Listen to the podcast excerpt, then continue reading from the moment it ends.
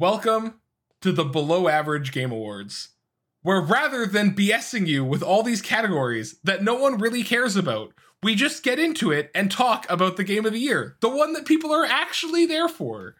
Can you tell me any game that's won best soundtrack or best narrative direction or anything like that? No, you can't. But you know what won game of the year? And it's not always the right game.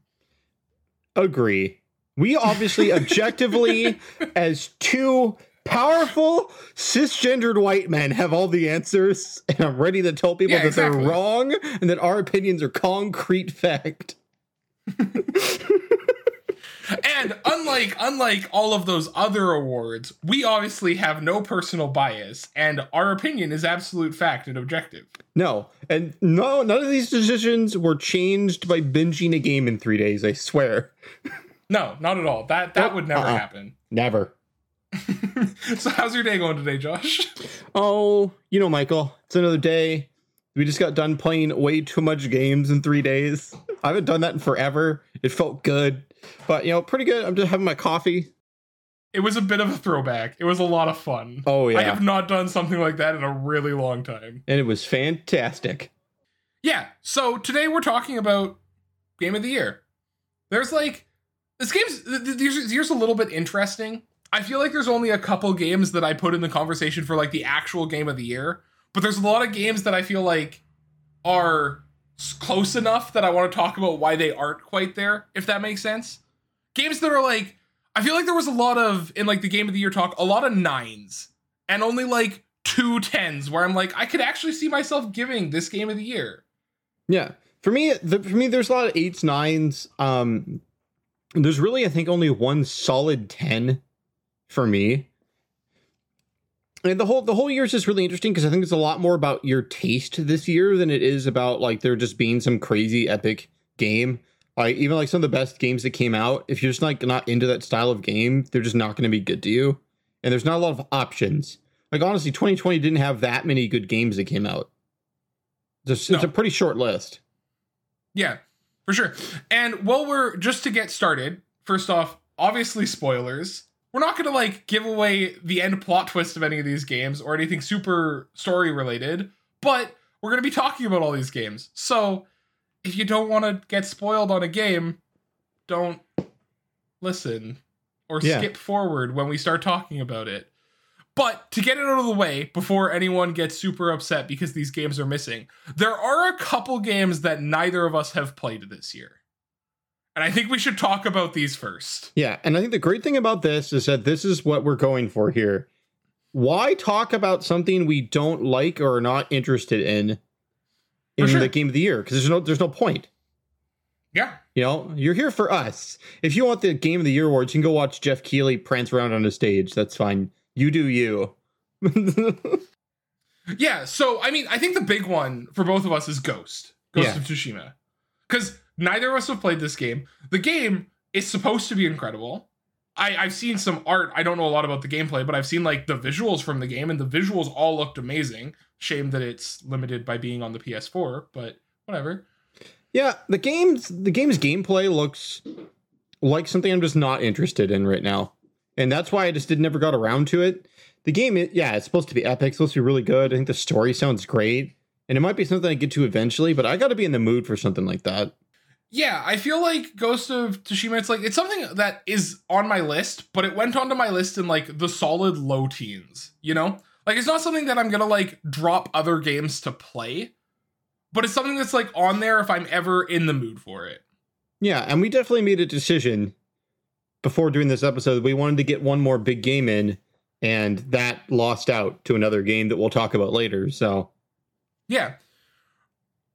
Um, the other game I know for myself that I feel like is missing off of this list is Ori, Ori and the Will of the Wisps. yeah. because this game is supposed to be amazing. And do you you haven't played either of the Ori games, right? No, I've not played them. I've just watched them be played a bit, but I haven't actually played them myself. That's fair. So I've played about the first half of Ori and the Blind Forest, Ori 1. And that game is not really my jam. And I think that game's really close and I love a lot of the concept of that game, but I just hate the combat and can't get over it. See, that's fair. That's the whole reason why I haven't played picked up Ghosts is because that style of combat's not my thing. And with Ori, Ori to me looks like if I wanted to play Ori, I should just go replay Hollow Knight because it might just be better. And that's the thing where I don't think, like, from my perspective, as someone who loves Hollow Knight, I think that the areas where Ori tries, like, can actually at least challenge Hollow Knight in like kind of the art and the like platforming sections and stuff. It comes really close, but at the end of the day, it's just like on par. And then it's like, why would I play Ori, which has these things all on par, and then a combat system that I feel is like a six instead of a ten? I'm just gonna go play Hollow Knight. And like, Yeah. that's not a flame for anyone who likes Ori. If you like Ori, you like Ori. I just personally find the combat boring. So as I said, neither of us have played it. It's not gonna be talked about. We don't have anything to say on it. Yeah. So you want to start off then? What's what's one of your big games of this year? Okay. Um uh, I think actually the first one I'm going to talk about is uh, a game called Monster Train. I am a very big fan, and I think I can speak for both of us of saying both of us are very big fans of roguelite deck builders. Oh yes. They're awesome. They're so much fun, and this genre has the issue where it's really hard to compete with Slay the Spire. Yeah, Slay the Spire really is the pinnacle of this genre still to me. Yeah, and like I've played a number of these, and nothing ever seems to top Slay the Spire. And even like Monster Train, I'm going to talk about it. I love the game, but at this point, I'm back to playing Slay. But the game was really cool. For those of you who don't know, the concept of the game is that rather than being the good guy, you're the Hell Demons, and you're trying to go through and bring your pyre back to the center of hell and you have a whole bunch of angels that are trying to stop you along the way. That's kind of the basis of the game. And so you actually it functions a little bit like a deck builder and a little bit like a tower defense because you have like three levels in your train and you get to defend each one differently. So you have to like put units down and buff them and stuff like that. And the game's a lot of fun. It does very something very similar to Slay the Spire um with the covenants in comparison to ascension levels where you have basically modifiers that get added onto the game as you go. So Covenant one adds like a dead card to your deck. Covenant two does this. Covenant three does like so on and so forth. And I think there's 25 of them in that game, as opposed to Slay's 20, which is a little bit different, but Mhm. mostly the same thing. A couple things I one thing I really liked about this game is it had when you hit Ascension 25, it had a whole bunch of bonus modes that came out like a little bit after the game initially released, where basically they were like bonus challenges that had like specific parameters. And they still like were roguelite runs, so they still were random each time you played them. But like your starting conditions were like different. So there's ones where you like draw less cards in your turn. Or ones where you like have more mana, or ones where all spells gain holdover, or stuff like that. So it's just like kind of interesting in that there's just this extra level of diversity where it gave you a little bit more to do at the max level, which was kind of cool. Yeah, that's really cool. Yeah, it's one I missed because basically you played it first, told me Slay the Spire was better, so I just didn't bother. I mean, I would I would suggest to anyone who likes Slay the Spire, pick up that game, put in your 30, 40 hours, and then go back to Slay the Spire. It's a lot of fun, it's a blast, but at this point, like I've put in a decent amount of time into it, and now it's just the game's kind of run its course to me. Whereas I feel like Slay the Spire has a lot longer lifespan because I feel like Monster Train is a little bit more solvable. Where like you have kind of your go-to that's gonna be what you push for each run. Whereas in Slay, it's a lot more about adapting because it's less consistent to get to that point. yeah. So I've got one here. You might flame me for this, but deal with it. Iceborne came out this year for PC. Monster Hunter Iceborne came out this year. I'm watching you. Being that's primarily where we played it. We played it a bit on PS4 first, then switched, and then that's where we actually had a group.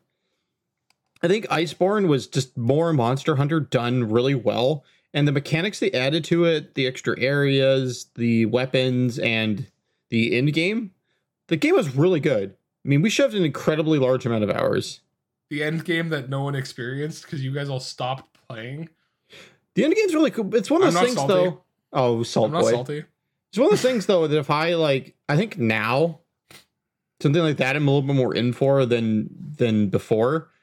But it is hard though when you get to the end game of Iceborne, where you kind of have to have a group of people to do like a lot of the big stuff, and then a lot of it's just a big giant grind fest. Which grind fests are fun, you know, but I fell off a bit. I think it was more about the times than it was the actual game itself. I don't know. I think Iceborne itself feels like its own game. It doesn't feel like an extension of World. It feels like its own game in quality, which I really liked it. I think the most apt description I've seen of Iceborne is that it's actually just Monster Hunter World 2. Yeah, which it which it pretty much is. Like when you go into the, the amount of stuff they shoved in, it's insane. I agree with that. Like it feels like a second game. The DLC is massive. And I loved all of it.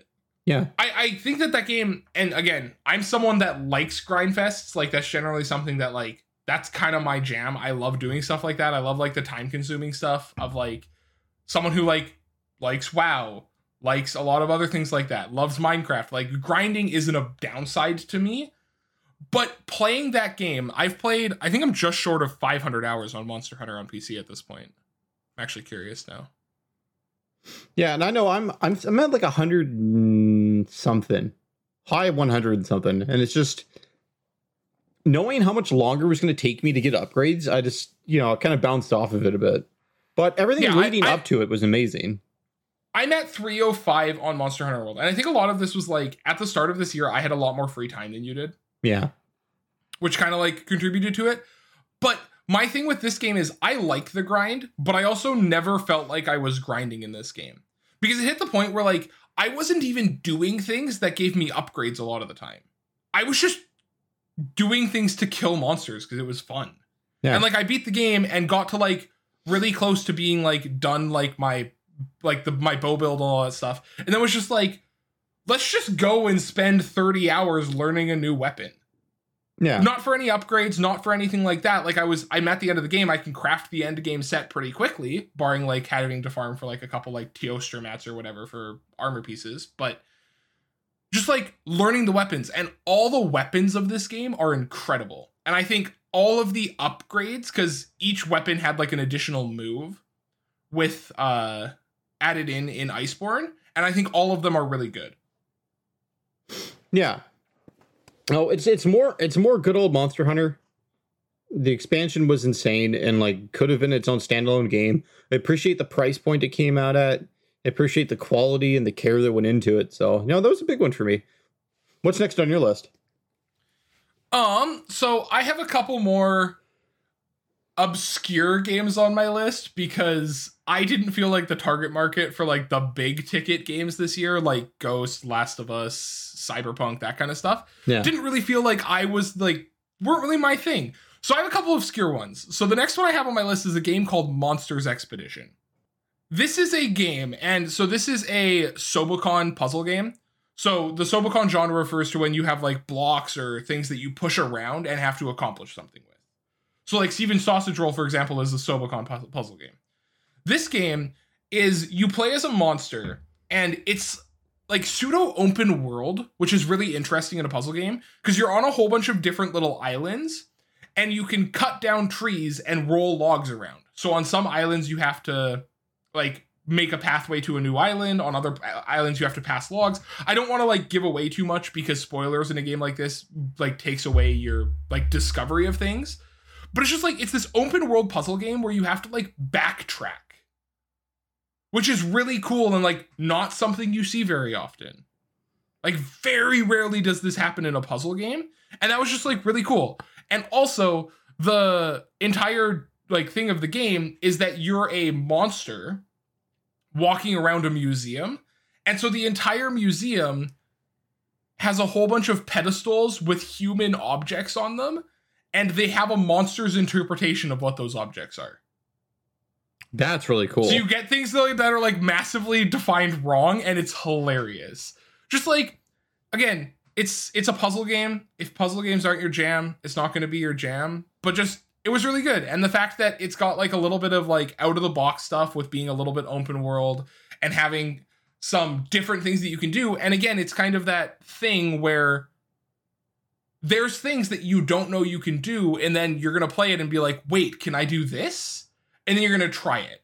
and games that puzzle games specifically that let you explore that feel so good and the feeling when you actually get to do that when you figure it out for the first time on one of these puzzles is incredible Yeah.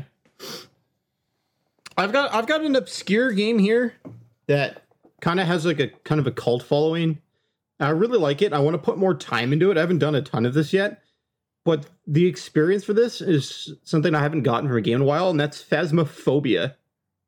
ooh This this game this game looks like you know an indie game, and it is an indie game. But this game is just like, what if like ghost hunting was you know real, and that's what this game is, you know.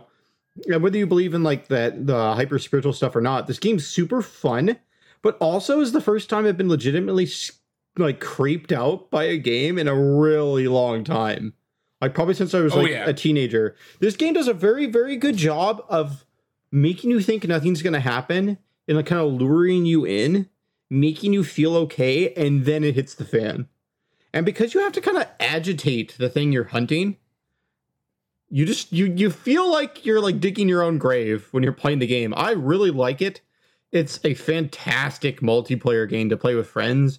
I definitely suggest you get off of a Discord call if you're playing and use the in-game communication because it adds a lot to the uh, atmosphere of the game just using walkie-talkies. But the little bit that we've played, I really really like it and I I was actually planning on possibly like trying to get a group together soon and playing more of that game and doing some recordings for the podcast too, which would be sweet. 'Cause that game's so much fun. And just even like the progression system of buying items by like being successful on these hunts turns into like this little mini RPG feel, which is really cool. And I really hope that game keeps getting support and they keep working on it because I think it has a lot of potential. yeah the game's the game's early access now and i was very impressed with what i with what we played it was really good and i'm very interested to see how they take it going forward but it's just the atmosphere of the game is incredible when i saw that game like i expected that game to be fun why i convinced everyone to play it but i didn't expect that game to be like actually kind of like unnerving and like a little bit scary in it but it actually was like it was done really well. The like just the atmosphere of everything and the extra walkie talkies and that kind of stuff adds to it really well. And the fact that when you're researching there are some ghost types that you have to try to aggravate to figure out what they are. Yeah. And like one of the first mm, levels we played where our friend got murdered and we all ran out of the house was so much fun. that was so just funny. gets murdered in front of three of us and we're all just out were like, that was that was awesome in the van. We're leaving. that was great. What you got up next? all right well that, that that's one of the games off my list that i was going to talk about Got him. Um, to to follow up on puzzle games because I brought up one of those. There's another puzzle game, and I haven't actually played this game yet, but it's been really well reviewed, and it's something that's been on my list really highly, and that's Superliminal. It's a puzzle game that plays on perspective. So the concept of the game is if you move things in your field of view, you can actually change their size That's interesting. and it looks really cool. As I said, I haven't played it, but it's just a game that like looks really cool, has been really well reviewed, and Mhm. I think is something that like was one of the better games this year, at least for like myself. Yeah. So I think I'll do a big one. Let's do a big one. This is one we played Big one. together. Beyond Light, Destiny 2, the expansion. Okay. it was really fun. You know, this one's on here because it's fun. This is like you know, there's there's a few things about it that, you know, I think Destiny has a lot of potential and I hope it keeps going forward. It does feel a little shallow in a few spots, but it's because they're adding stuff in.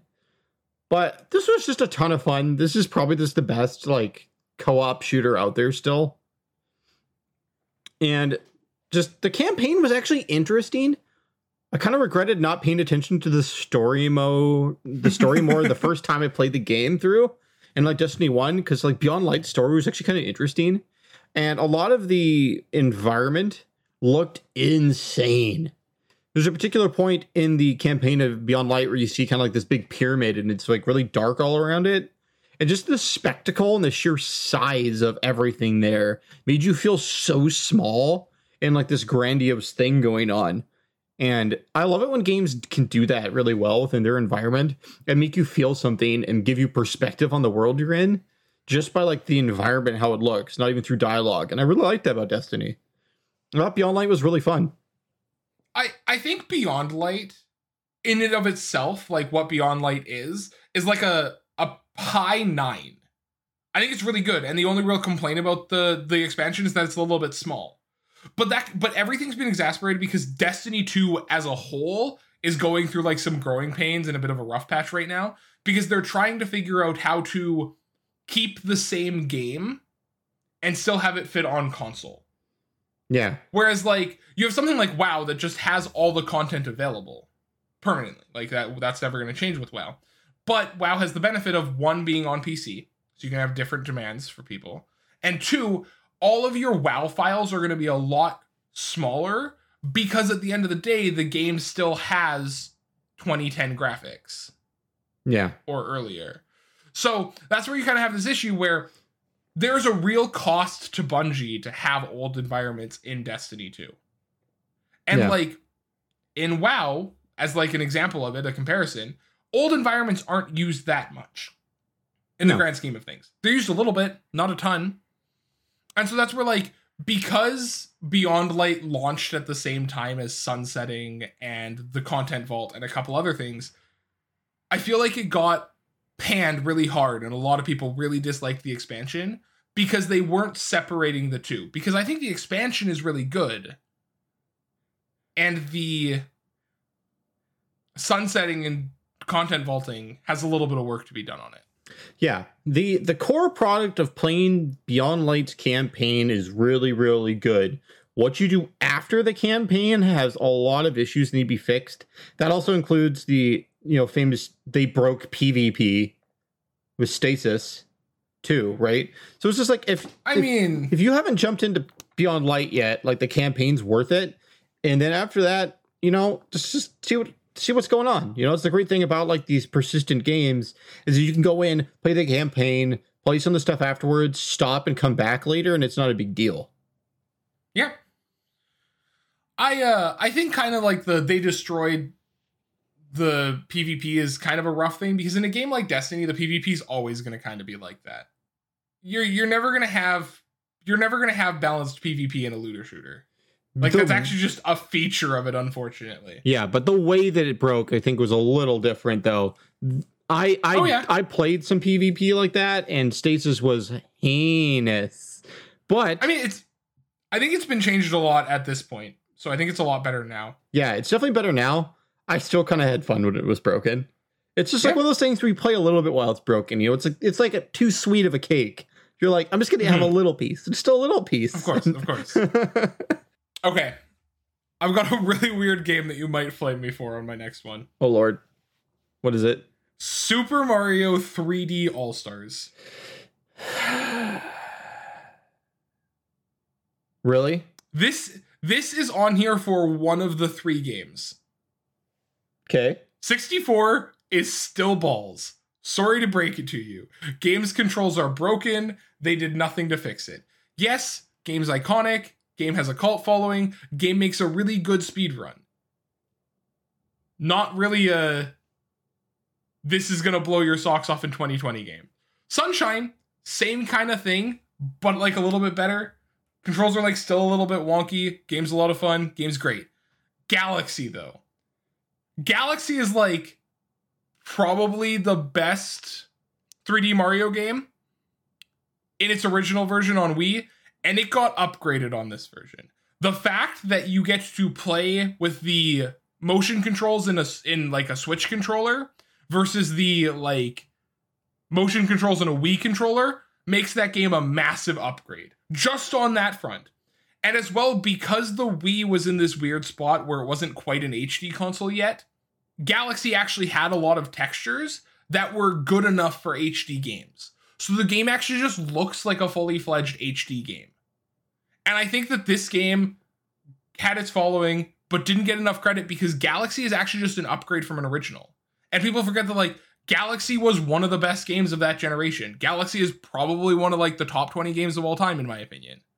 And the fact that this is a strict upgrade to what Galaxy was, in my eyes, like it's the way to play Galaxy. I would never go back and play Galaxy on a Wii now.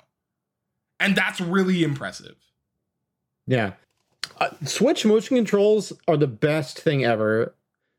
you know, with you, you recently gave me Pikmin to start playing through, and I got reminded how awful Wii's motion controls are now. They were great at the time, but oh my god, I never want to use that controller again. Yeah. it's so Well, bad. Well, yeah, and that, that's the thing where like even though you kept the motion controls, the fact that the motion controls are done on Switch, not on Wii, is incredible. yeah. Shout out to Switch Like motion that. controls. Wow. Just like I I was not prepared. I bought Mario 3D All Stars because I'm just like a Mario fan and I'm like, oh, I'll enjoy this game. Yeah. I was not prepared to be as impressed with Galaxy as I was. Hmm. It was incredible. So I've I've got I've got another one here. Just Okay. got bumped. So Cyberpunk is not one of the best games of the year. It's one of my favorite games of the year. It's not my favorite game of the year, but it's one of my big favorite games. Despite its its shortcomings. We're putting that all aside here, okay? Yes, there's a bunch of stuff that's broken about the game. It doesn't work on other consoles, blah blah blah. Everyone's heard about that. The game itself that's playable is really really good. I think the leveling system there is something I want to see more out of games where your actions dictate your level ups. And like as you do abilities more, they get higher in that game. The world feels really open and you can kind of go anywhere. There's no invisible walls in the game, which is insane. When you get double jumps, you can climb skyscrapers in a bunch of spots and there's just nothing up there because you're just on top of a Mm. building. But the fact that you can still do it while there's nothing up there is like really cool game design to me because if you go up on this ledge, you can kind of get a bird's eye view of an area and kind of plan out stuff just because you bought double jump. The game has a lot of authentic, really good uh, decision making to make in, in the story, how you go into situations, your loadout. I really, really like Cyberpunk. Now that we're done our big grind that we did the last three days, which we'll get into later, I like want to go back and play that game a ton more it still doesn't run super and i'm looking forward to more patching happening here but there's a lot lost in how good that game is narratively too like minor thing beginning of the game one of the characters like passes away and there's a whole memorial section in that game that's so good and kind of hooked me so it got me entrenched with the characters a little bit better which i really like like if you make a big open world game like that with a bunch of side quests, a bunch of story, and the characters aren't interesting, it doesn't grab me. So like I just I just stopped caring. It's kind of like the Dark Brotherhood for me in Skyrim and Oblivion too. Those are that's one of the big things I really like because like I have a really like dark fantasy vibe thing that I really like that in games and in media in general. And the Dark Brotherhood is something I wish that we had more of in Skyrim Oblivion because it hooked me. And my hook for Cyberpunk was the memorial service. And I don't know, the game's the game's really good. If you have a good high end PC and you want to play it, play it.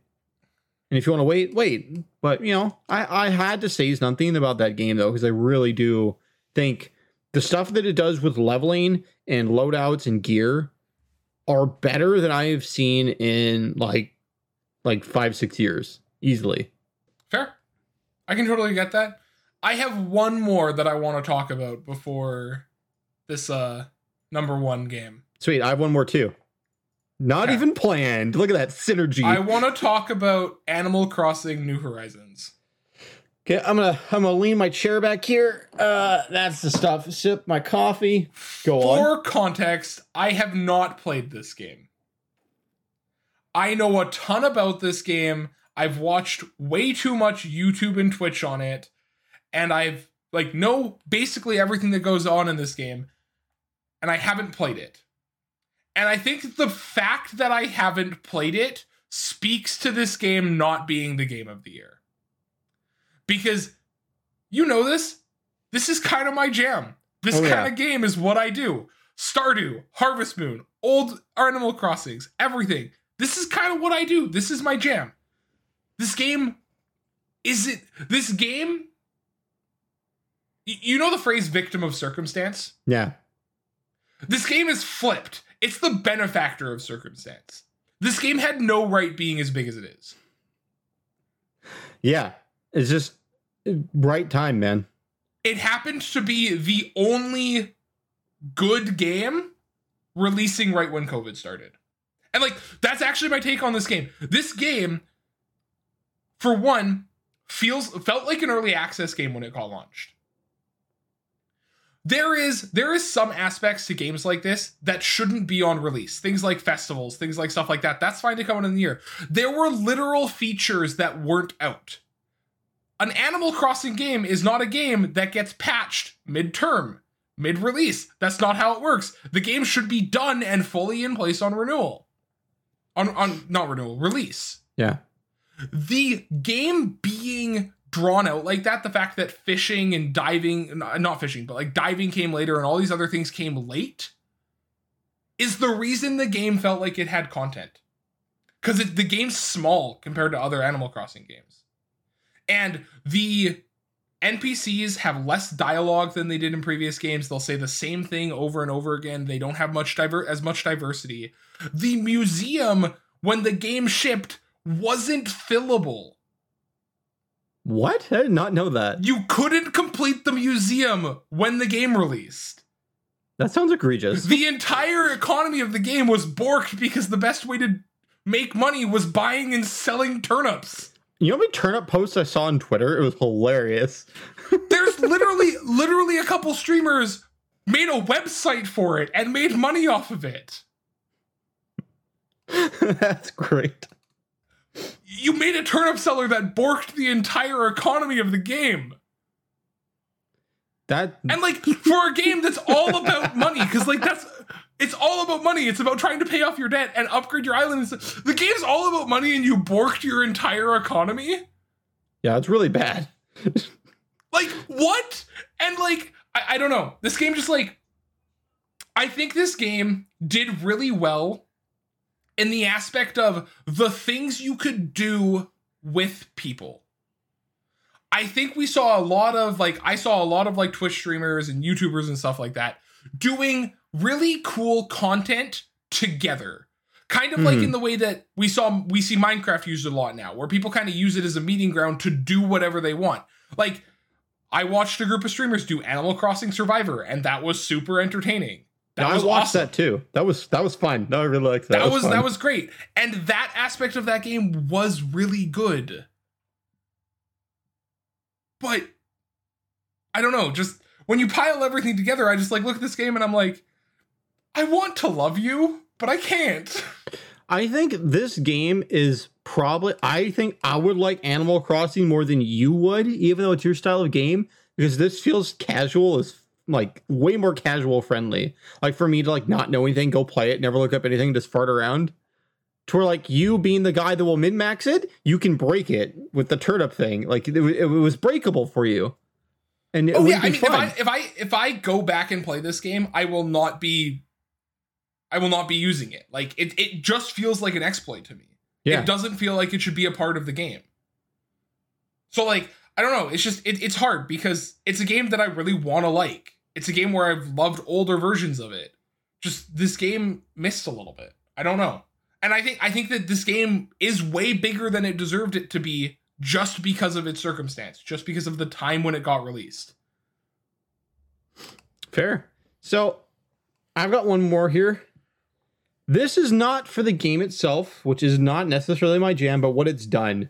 Legends of Runeterra by Riot Games, the League of Legends card game. So, I really, really like card games. This feels more like a video game to me than a card game. Is Runeterra really this year? Yes. Wow. It got it was in early access before that. It came out in April. That's how this year is gone. I literally Wow. checked this four times to make sure I was right. It was it was just in beta before that. The official release was April. So every single Magic the Gathering streamer that I liked watching moved to Runeterra this year, and that's amazing. Bravo, Riot. Thank you for taking Magic down a notch and Wizards down a notch for their predatory, shitty practices and how they monetize their game. Mwah. And now they just stolen a bunch of streamers. And like, I like watching Runeterra. The gameplay is really, really good. Like, I think it's like objectively a good system, but it's not what I like in card games. But I want to give it the love and respect that I think it deserves for the way the economy works, how much support they're giving it, the fact that we're gonna have a tournament mode.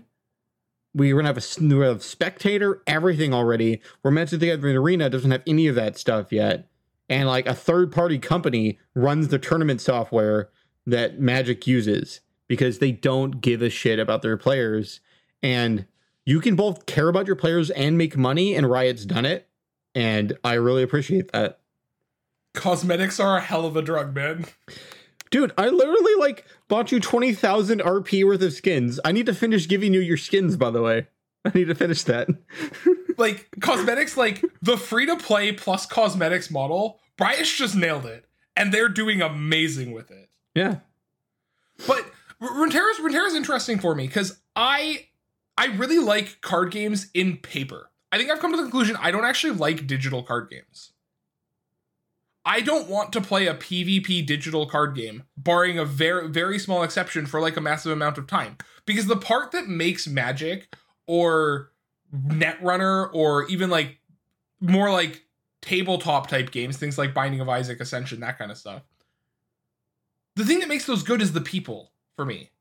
Yeah. And I'm just like Magic or even when I loved Magic, even when I wanted to play Magic every day, I still wasn't playing it digitally. And I think that's the thing where like Runeterra misses the mark for me because at the end of the day, it is still just a card game. And I love something like Slay the Spire because Slay the Spire is something that it's not like time constrained. You can put it on pause, you can dip. And like I feel like when I'm looking for a card game to play digitally and not like I want something that I don't have to commit time to. And I don't know, like maybe that's just me, but digital card games are a really hard space for me. But Runeterra seems to be better than everything else right now. And I think I think Riot, as like a side note to this, Riot has had one of the most impressive years we've ever seen from a gaming company. What they've accomplished this year is actually amazing. Yeah. And you know, I hope they keep they, they keep pressing on. We're gonna have more Riot games coming out too. Riot game means are over. It's all about Riot games now. And I'm looking forward to it. Yeah, it's just Riot's been oh, crushing oh, I'm, it. I'm I'm so excited for Ruined King. Oh yeah, I am too. Did you did you see did you watch that uh sponsored Legends of Runeterra video I sent you? I I forgot. Damn it, I haven't done it yet. I'm a terrible person. So so there there's a YouTuber, and it's just like kind of anecdotal on Riot being amazing. Mm-hmm. There is a YouTuber called Chris Ramsey, and he does puzzles like pu- like real in world puzzles. So his big thing is puzzle boxes is actually like his YouTube channel. Nice. And he used to do like he used to do like card reviews and stuff like that and like magic, like card magic and stuff like that. And like cardistry. But his big thing is puzzle boxes. And so this is possibly the greatest sponsorship I've ever seen from a company because Riot reached out to sponsor his game for Legends of Runeterra, sponsor a video with Legends of Runeterra. And they actually worked with a puzzle box company to design a puzzle box that looks like one of the weekly vaults from Runeterra. That's amazing. And actually, like, built one of the best puzzle boxes I've ever seen. And that's just one of those things where it's like, again, Riot was like, sponsored content. All right, let's raise the bar for this too. Yeah. That's nuts. So we have special little thing going on for our game of the year though we have our the best game of the year, what we think is just the best game, and then we have our personal favorite game. I mean, mine are one and the same. Yours are one and the same. To be fair. So we'll knock that out, and then we'll do my favorite game. So say say it for me. What our okay. game of the year is Our game of the year is Hades. Hell yeah. This game is absolutely incredible. And I mean, I might be a little bit biased because I love everything that Supergiant has put out. You you probably remember like a year and a half ago me trying to convince you to play Transistor and Bastion, and it's never stopped because those games are amazing. And Hades took a genre that felt played out.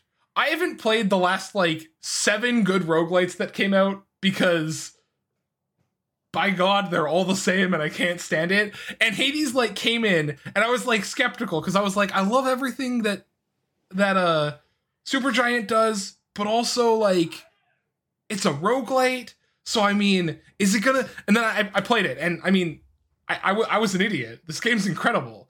This game takes the the roguelite problem that I feel like has the issue where I, my my big experience with roguelites is Binding of Isaac. Hmm. And I feel like Binding of Isaac is 40% skill and 60% the run. And I feel like there is like 5% of Binding of Isaac runs where you literally can't lose them if you tried. I agree. Because the game is just so item dependent. I'm not saying it's a bad thing, but that's kind of the consistent, normal thing for roguelites like this. You you see that in that game, you see it in Dead Cells, you see it in at least in my opinion, in Dead Cells and in like Gungeon.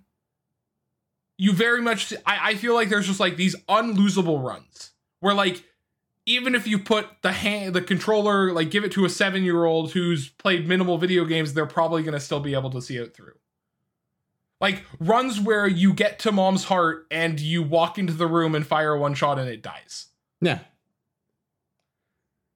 those runs don't exist in hades. Full stop. And that's really impressive to me. Because you made an item system with boons that makes the items feel meaningful and every upgrade you're like feels like a choice and feels like it matters but it never feels like it ends the run. And that's incredible to me it pushes that like 40% skill 60% the run to like 70 or 80% skill and very little on the run which is really cool and really stands out in that genre Yeah. No, the runs are amazing. The drafting mechanic where you have to pick three is really I really like that in games. Slay the Spire does the same thing with their cards when you add the decks, right? Having that in a game like Hades, where it's like pick one of the three and you can kind of build your character as you go on your run. And when you get done your run, you're still building your character by spending money and resources outside of the run to do other things and how it affects your environment around you. And doing these things builds the story too. And everything in that world feels very alive. The fact that characters react to your upgrades and like when you run back into like these gods and you have to make a decision like do you want this person's thing or this person and then the other one attacks you because they're jealous because you picked the other one is amazing no and me too. Like Supergiant, like I've tried playing Bastion a couple times now, and I've like having been having a hard time getting into it. So like, I'm not even like that big of a Supergiant fan. I don't know. There's something weird about the way that a Bastion feels to me to play, and I haven't tried Transistor yet. But Hades, Hades got me into their games. I really love the soundtrack. The voice acting and the narrative are actually pretty good. Like way better than uh, anything else in that genre I can think of usually that genre is just like dead when it comes to like interesting dialogue and characters to me usually they're just like you know filler it's like oh we need like a story behind our game where this game felt like the story dictates the gameplay in a weird way and i really like that the world just feels very cohesive and put together and just the gameplay is really fun and feeling yourself get better like physically at playing the game while your character also gets better is a really fun aspect that usually you only get something get from something like Dark Souls or God of War or you know games that require you to get better. Hades is like get better and then your character also gets better and they go along with each other and it's really fun.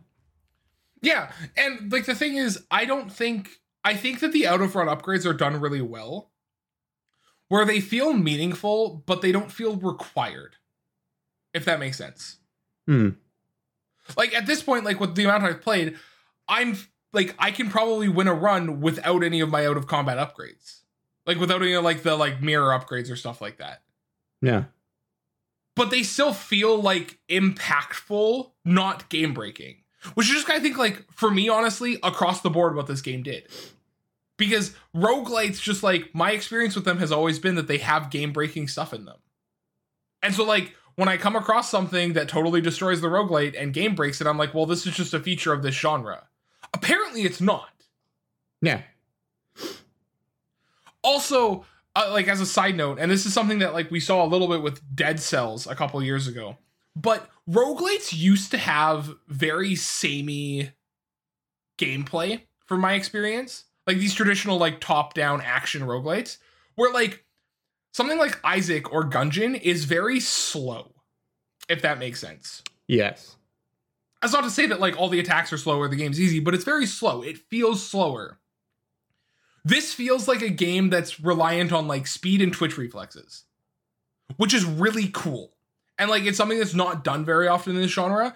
And another game that actually came out this year that I felt this way about, which I've only played a very little bit about, is One Step from Eden. Yeah. Where it actually feels like these twitch and these reflexes and like being able to do something super quick is really relevant. And it feels like reacting to what the enemy's doing is more relevant. Whereas like in something like Isaac, again, as my like prime reference,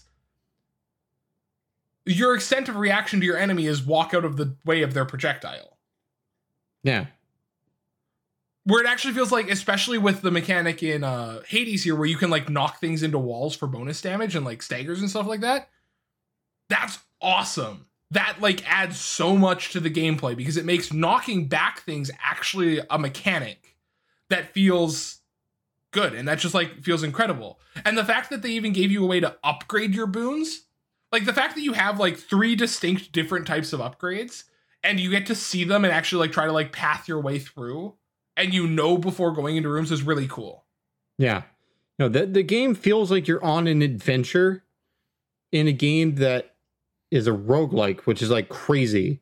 That you you're you're going on this big epic quest and all your deaths are like in the story and it all flows into each other. The the game's epic. That's a 10 out of 10. I wouldn't change anything about that game. The game's so good. Yeah, and I think I think the story, the art, and like the music and all that kind of stuff is absolutely incredible. But for me, that's not like the super crazy thing about that game because Supergiant's always been that way. Supergiant is always on point with their feeling and their atmosphere and their story and like the way the game looks and all that stuff. They're always there. But this game also like topped everything else in its genre on gameplay. And I Mhm. don't think it's like overly close. Yeah. I I I do not want to play anything else in this genre besides Hades now. It's yeah. I, I don't know. It's just it's interesting. Yeah, like Dead Cells was on sale, and I was like, why am I gonna buy Dead Cells? I have Hades. I'm good. yeah, just everything about this game. I I was as I said, I was skeptical because roguelites felt like they had run their course, but apparently there just hadn't been a good enough one released. And I, I think this game will be the defining game for roguelites going forward. Yeah, I agree. So now, now we have to let the people know what we've been up to the, the last couple days, Okay. and I have to I have to explain because we we went on this journey where this is where we decided what we were playing, and it was either Final Fantasy VII remake or like Ghost or something like that, and we decided to both play Final Fantasy VII remake. or Animal Crossing. Animal Crossing was the third one on that list. Well, you know, But we both noped out of that one. No, not enough time. But so Thursday, Thursday, we're like, let's start playing Final Fantasy. And it was the afternoon. By Saturday, at roughly one o'clock in the morning, technically on Sunday, which is today, we finished it. In three days, we played the entirety of Final Fantasy VII Remake for you. A little bit for us too, but mostly A for little you. bit for us. Definitely a little bit for us. yeah, a little bit for I us. feel like if it was just for us, it would have been delayed a little bit. Because I definitely wanted to sleep last night. Sleeping is for nerds. so, so this is not. This is not my best game of the year. Like that's Hades for us. This is my favorite because it made me feel things and like was really interesting journey because Michael here has never played the original and I've played it like 6 times all the way through and it's one of my favorite games and it's a big gaming moment for me for those who've played the original um end of disc 2 make you know and then you go to play this game and it's you know so it's it's really good this This game is an interesting one for me though. What what are your thoughts on this game with our experience here? I want this to be a little interactive. I so I think this game I feel like my opinions even changed since last night.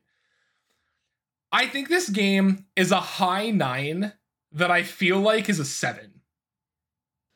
Yeah.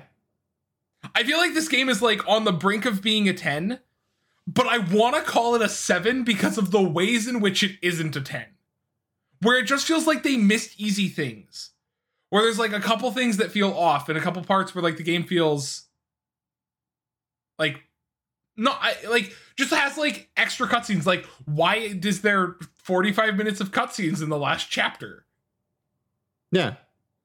Like they, I, I just I don't know why there's 45 minutes of cutscene in the last chapter, and a lot of it's unskippable, which is great. Yeah, design your game with more unskippable cutscenes the second time through, please. Yeah, it's just so this game I really really liked what they did with the source material. Everything that was there before that they expanded on and recovered was really really good outside of one particular scene. Everything they added was bloat and didn't need to be there. Is basically my feelings. Like they took Jessie Biggs and Wedge and made you care about them a little bit more by making them more part of the game, which I think was really, really good. It makes things that happen with those characters feel more impactful.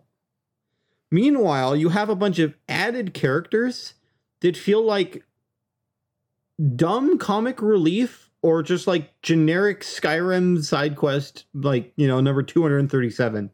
It's just there's a lot of like lacking of care in the additional content, and I don't think it added anything especially if you're going to be planning on releasing this whole game, you could have gone a few more steps in this game instead of like, you know, expanding on these sub small sections that didn't need expanding.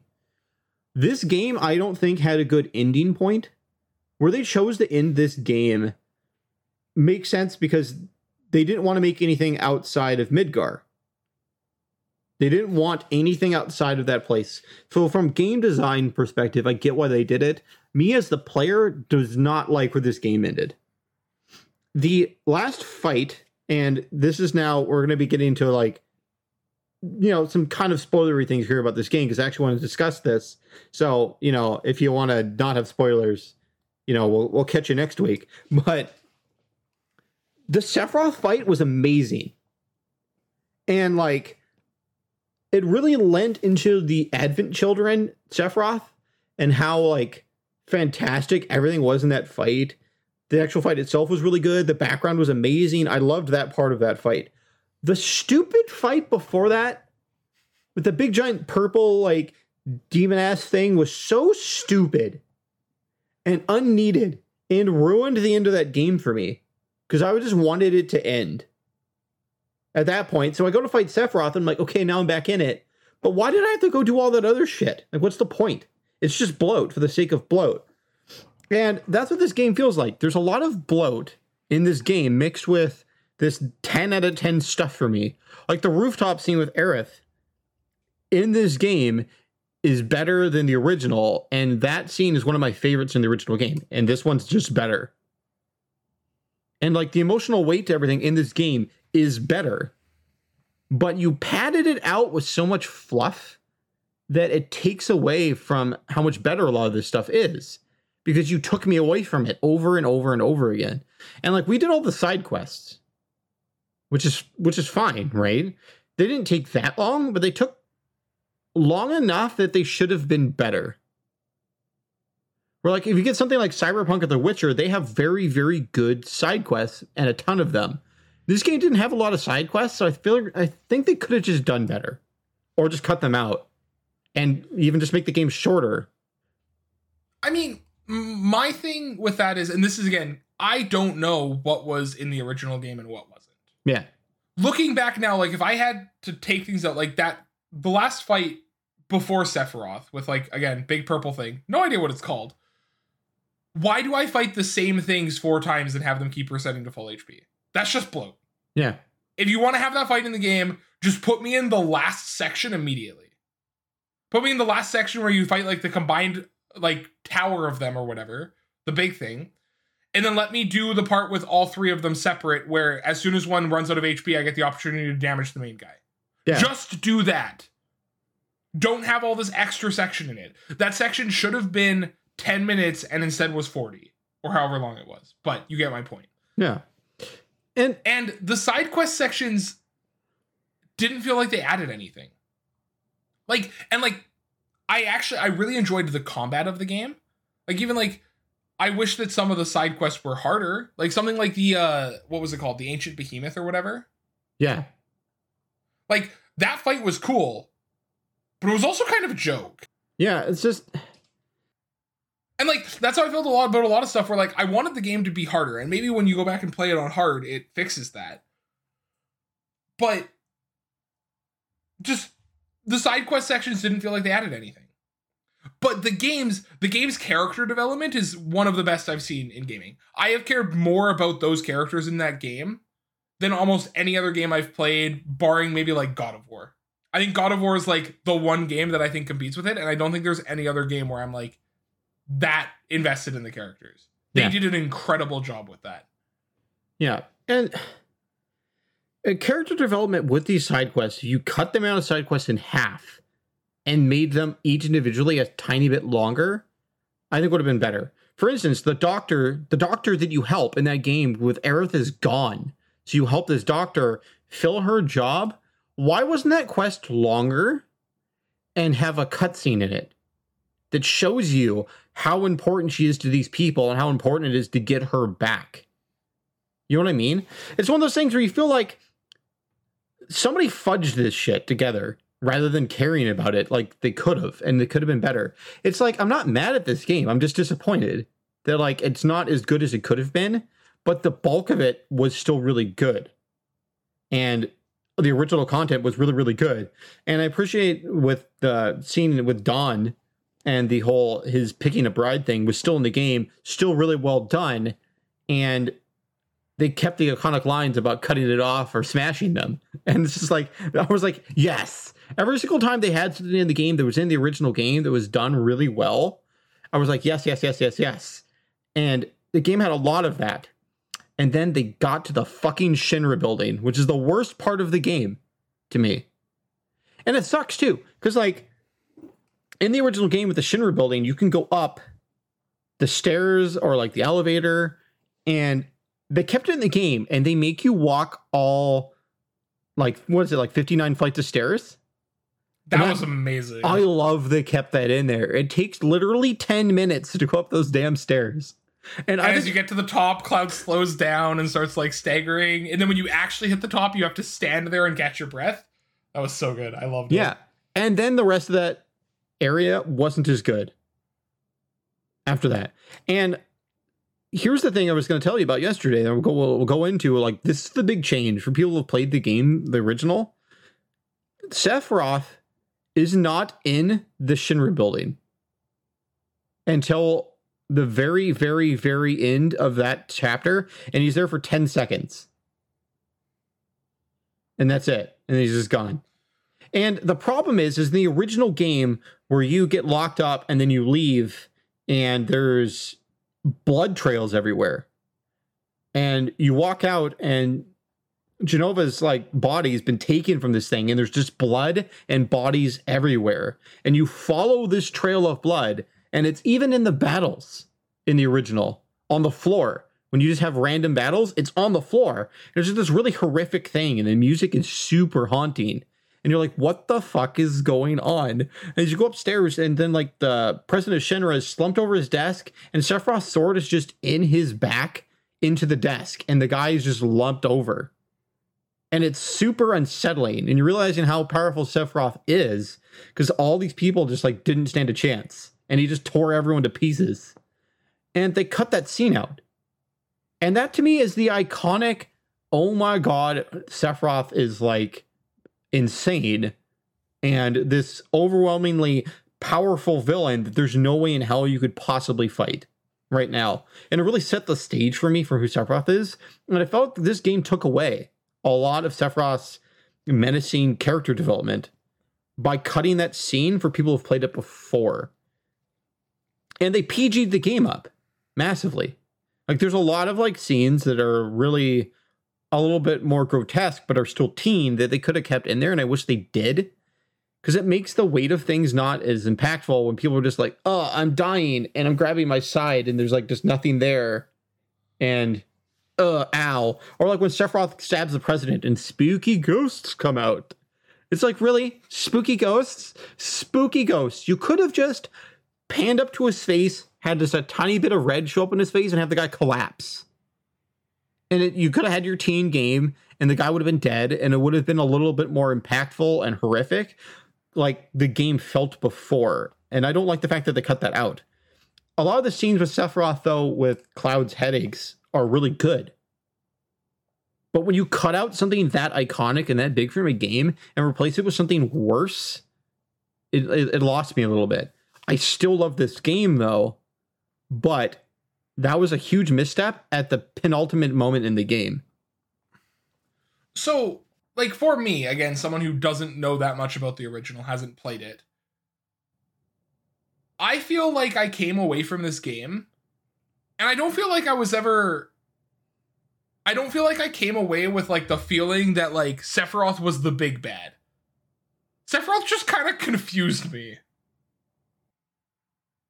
If that makes sense. Yeah, and it's like if if that scene is in the game, like if you walk out of Aerith's room in that game and there is blood and bodies everywhere, and if you were to walk up to the main building and instead of the president of Shinra getting stabbed on the roof, he was just impaled on a sword lumped over his desk, and it's like Sephiroth, do you think that would have had a better impact on being like, oh, oh, yeah. oh shit? oh yeah. To be fair though, I also think like if that's your goal, you can't have the final fight with Sephiroth either. Yeah, well that was added. Well, no, but like I'm saying, like I liked that fight, but if your goal is to paint him as this big bad that you in no way can fight right now, which I think it should be the intention, should be what he is, you can't have that fight at the end with him. Yeah. It could have even just they could have even ended that fight differently. Like at that point though, why not just like fix the Shinra Tower scene? You can still do the fight with Jay I'm blanking on the name. No, Genova. Jenova. Yeah. You still do the fight with Jenova. Why not just like do the escape sequence and then just give me an epilogue chapter? Don't like I don't need a final boss. Give me like a you're out of the city chapter. Yeah. To end the game. The the game felt short for what they were going for and yet long at the same time. And it's just Yeah.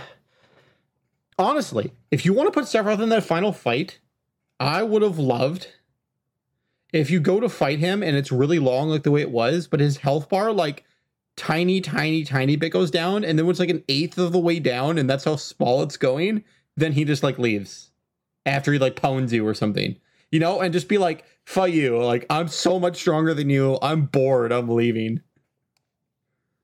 Yeah. Like I just I think there's a lot of ways to do it. And I think I I enjoyed the game. And for myself to comment on like the story stuff because I don't know, I have to wait to see what the second remake is. Like yeah. wh- what the continuation is. Because I don't know enough about the original story to have an opinion on it. But I feel like they left themselves an uphill battle to wrap up that story in an effective way for me. And all of the, uh, to me, like a lot of the extra story and the character development and all that stuff was really good. But this overarching story, you have me playing a whole game and I'm just kind of standing here like, what?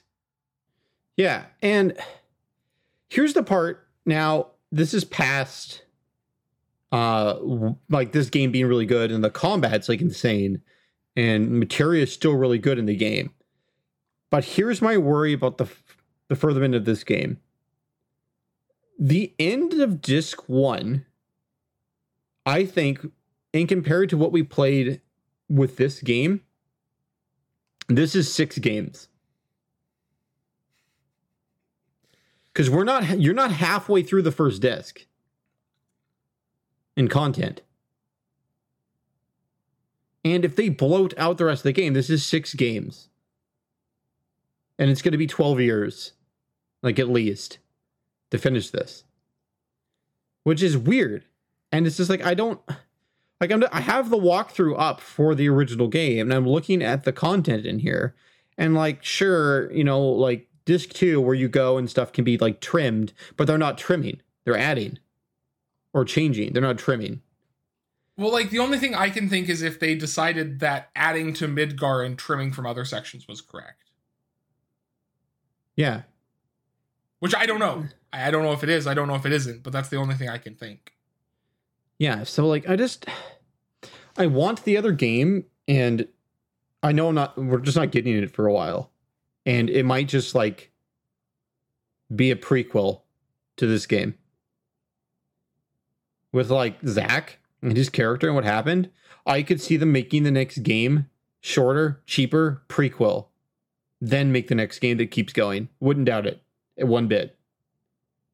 You know, there's just there's a lot of scenarios that this doesn't end well for this game, which is sad because like the story is so good, and when you bloat it out like this and make the games this much longer, the problem is is that it takes you so long to finish this story. Like, who's gonna like care at the end? You know, and the game obviously sold really good, but also has like some really odd completion rates. Like a lot of people didn't finish it, did play the game which is pretty common, yeah. but still like says a lot. But I don't, like I still love this game, but I really want more from the next one, as in more of the storyline going through. Because you gave us the first four hours of the game and made it 35 hours. Yeah. I think I think with the whole bloat thing, I don't know what's from the original and what isn't, but I feel like I liked all the parts that felt like they developed one of the existing characters that felt important. Mm-hmm. The ones that were for random X or Y, just as like a filler quest, I didn't like. But like anything that like added to like my like to like the image and the character development of like Tifa, Aerith, like the, those kind of characters, the more like important ones, was cool, and I liked it. Yeah, and it's even here like there's a bunch of characters added that I just don't know why I needed to know more about them. Like everything with Johnny, honestly, I just didn't give a fuck. No, I, I totally agree. You know, and there's a lot of that where I just don't care about a lot of these characters. And I was like, neat. Like, I actually liked Leslie. Everything you did with him. Like, that was actually kind of interesting but there's just so much added stuff and random side characters that don't expand on the important stuff. They just add filler. It was like watching an anime where they caught up to the manga and they're just like, crap, we got to make something up. But like, you have your whole story. You don't have to make stuff up. Just give me the freaking story. Yeah, that's the thing where like I I didn't I feel like there were a couple things that were bloated. I just don't know the line of what was the original and what wasn't. Yeah. Which is kind of interesting but, like, because there was a lot of a lot of like the content I feel like when you look at something like Witcher, for example, where you have really good side quests, is your side quests have to be detached enough from the main story that you don't have to play them to understand, but mm-hmm. also intriguing enough to justify their existence on their own. Yeah. And I don't think any side quests in this game fit into that category. No. I think there were a couple side quests that were really important to the story, and a couple that were completely irrelevant to the story and I wish I hadn't played. Yeah. Like I would replay this that's game. Like, that's not a good spot. Yeah. I would replay this game and just like ignore all the side quests. If I if I play it on hard, I'll just ignore all of them. I just don't care. And just play the story and the game will be better off from me ignoring them. Yeah. But but still though, it's kind of my favorite game of this year. I really liked playing it but mm-hmm. I just have a lot of worry that stops it from being my the best game, and a lot of just the side quest structure was just awful to me. Oh yeah, I I had a ton of fun playing the game, like a ton of fun. Hmm. It, it was great, and like as I said, it's it was kind of cool, and hopefully, possibly a YouTube video coming soon. But hmm. seeing the, I have no experience with the game. You've played it a ton. Yeah, so I think we like we responded to a lot of things really differently. And I think that's cool. I think the fact that both of us enjoyed it is the really incredible thing. Yeah. Cuz that means that you didn't completely mess up being true to the original, but also weren't just nostalgia porn, right? Yeah. You figured it out somewhere. The big added thing, by the way, you know how long you're in the Shinra building with Professor Hojo, and you Mhm. do all those experiment things, especially with the whack a mole robots, which I know you love. That is not in the original game. You interact with him for like two minutes. See, I didn't mind that section though. I feel like that section just had the issue of being one of the weirdo puzzle sections that was like half-assed, but I actually enjoyed the combat and a lot of what was going on in there. The It combat, just needed to end better. the combat was fun, but it just took away a lot for me from like the importance of being in that building because you're just like farting around with this dude and he's like toying with you and it's just like but like no it doesn't make any sense him doing that like, i understand he's trying to get battle data but it's stupid it doesn't make any sense Oh, I I had turned my brain off long before that because it is hardly the first thing that didn't make sense. But it's just, yeah. And it's the thing is that the things you thought didn't make sense weren't there originally. And that's the big thing. It's just like the original stuff that they did for this game, like the stuff they made up for this game was so bad. But the quality of the original stuff in the game from like the original game was so good it made up for the stuff they added being bad. So we came out at an 8, which if they just didn't put the bloat in, this would have been a 10 for me. Yeah, I think I think I would have an issue with the Hojo scene now that like you bring that up if they had ended the tower the way that it was supposed to be Yeah. with Sephiroth. Because in the context of how the tower was in the remake, the Hojo scene feels fine. Hmm. But if that's like the ramifications and like the experience of the tower in the original game, I can see why the Hojo scene is out of place. It's out, it's just out of place. I don't think it's good character development. I'm just not a fan. But you know, the, I mean, yeah. I'm probably gonna replay I the mean, game also on hard. just like it doesn't it doesn't make any sense like contextually, but there's a lot of things in that game that didn't make any sense contextually. yeah, because they added it. That that's my that's the perspective thing is that I know what they added and it drives me nuts. And I just want to replay the game and like just just go straight through on hard and see what happens. And that's about all I have to say about that. I knew I'd be a little long, that's why I wanted to save it. well, all in all, this year could have been worse by a long ways. And I feel like, you know, Are we talking about just in the context of gaming? just you know, it could have been worse. We had Among Us, you know, which was sweet and was just fun until you realize that you know people make poor decisions sometimes. I was cleared, damn it. but anywho. Oh No, any- I, I think that, I think that this year was actually pretty good. yeah. Turned I out think we alright. had a lot of. I think we had a. Even though I think like the breakout. Oh my gosh, this broke my world games were fairly few this year. I feel like just like the high quality, this game is worth your time and a lot of fun was really plentiful this year, which is good. yeah, for sure. Well, anything else before we head on out? No, I think that's it. Hopefully, we'll do another one of these next year and probably get to crown Ragnarok as the best game of 2021 with uh, Horizon Forbidden West following up. Do we really think one of those is coming out this year? I mean, I would, I would be fairly confident in Forbidden West coming out. Yeah. I'm gonna hope for Ragnarok. Obviously, game of the year will be Hogwarts Legacy, right?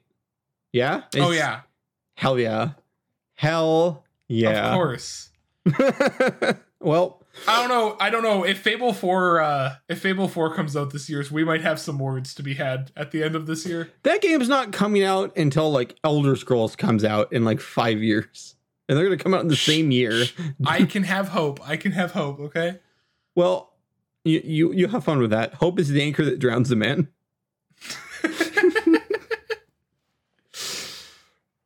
Well, until next Yeah. time, this has been Below Average Gaming. Keep yourself safe. Enjoy 2021. And yeah,